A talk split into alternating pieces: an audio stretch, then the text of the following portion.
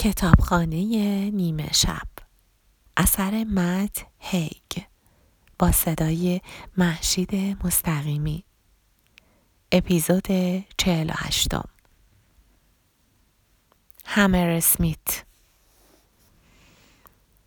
طی تعطیلات میان ترمی که مالی مدرسه نداشت و سه ای که اش به بیمارستان نمی رفت سوار قطار لندن شدند تا به ملاقات جو و ایوان در خانهشان در همر اسمیت بروند. حال جو ظاهرا خوب بود و ایوان هم مثل همان عکسی به نظر می رسید که نورا در زندگی المپیکیش توی گوشی برادرش دیده بود. جو و ایوان نخستین بار توی باشگاه محلشان در کلاس ورزش های تلفیقی با همدیگر آشنا شدند.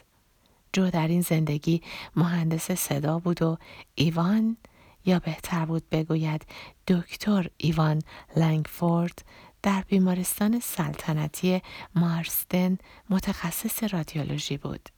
در نتیجه او و اش می توانستند راجع به بیمارستان و این چیزها حسابی با هم حرف بزنند. جو و ایوان مالی را خیلی دوست داشتند و درباره پاندا و کارهایی که می کرد از او سالهایی پرسیدند. جو هم با بروکلی و پاستا غذای خوشمزه برایشان درست کرد که طعم سیر می‌داد. به نورا گفت مثل اینکه غذای شهر پولیاست گفتم یه بارم غذای محلیمون رو درست کنم نورا یاد پدر بزرگ ایتالیاییشان افتاد.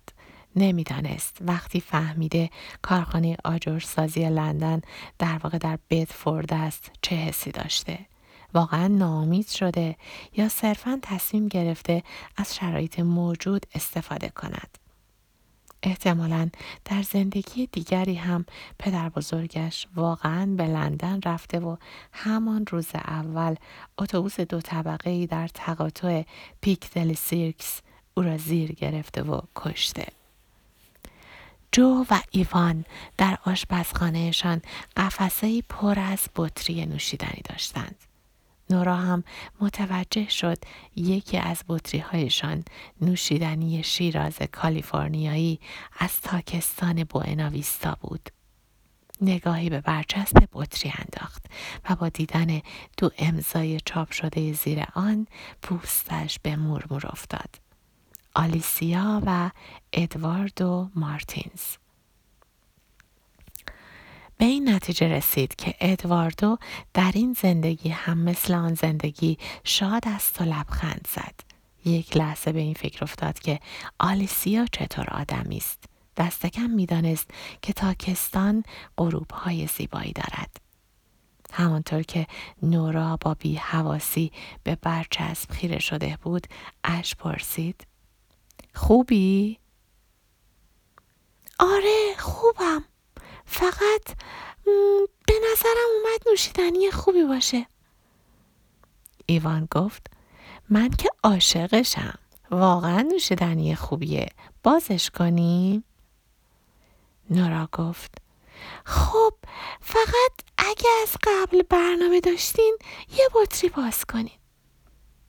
جو گفت من که نیستم. این اواخر یکم زیاده روی کردم. واسه همین دارم از الکل دوری می‌کنم. ایوان بوسه روی گونه جو کاشت و گفت می‌دونی که برادرت چطوریه یا همش یا هیچی. آره خوبم می‌دونم. ایوان به همین زودی در بازکن را برداشته بود. امروز سر کار خیلی درد درد سر کشیدم. حتی اگه کسی هم پایه نباشه خودم تنهایی همش رو سر می‌کشم. اش گفت من که پایم. نورا گفت من نه. یادش آمد آخرین بار که برادرش را در لابی هتل دید اعتراف کرده بود که دائم خمر بوده. یک کتاب مصور به مالی دادند و نورا کنار او روی مبل نشست و برایش خواند. داشت شب می شد. درباره اخبار و موسیقی و فیلم ها حرف زدند. جو و ایوان از میخانه آخر جاده حسابی لذت برده بودند. اندکی بعد نورا با فرار از بحث های بی خطر و رفتن سر اصل مطلب با برادرش همه را گیر کرد. هیچ وقت پیش اومد که به خاطر کنار گیریم از گروه موسیقی از دستم عصبانی بشی؟ قضیه مال خیلی سال پیشه آبجی از اون موقع اتفاقات زیادی افتاده اما در هر صورت تو دوست داشتی ستاره راک بشی. ایوان خندید و گفت خب الانم ستاره راکه ولی فقط واسه من.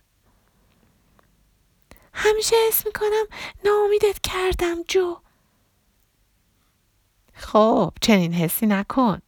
البته منم حس می‌کنم تو رو ناامید کردم چون خیلی احمق بودم. تا یه مدت خیلی بد باهات رفتار می‌کردم. کلماتش مثل مرهمی بر زخمهای کهنه نورا نشستند.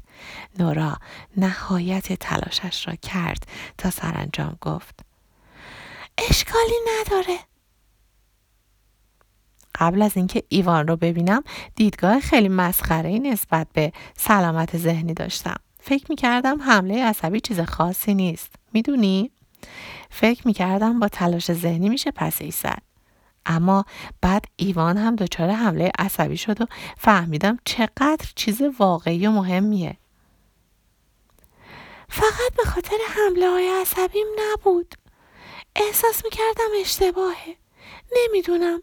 ولی خب بذار این رو بگم که به نظرم توی این زندگی خیلی شادتر هستی تا زندگی که توش نزدیک بود بگوید مردی.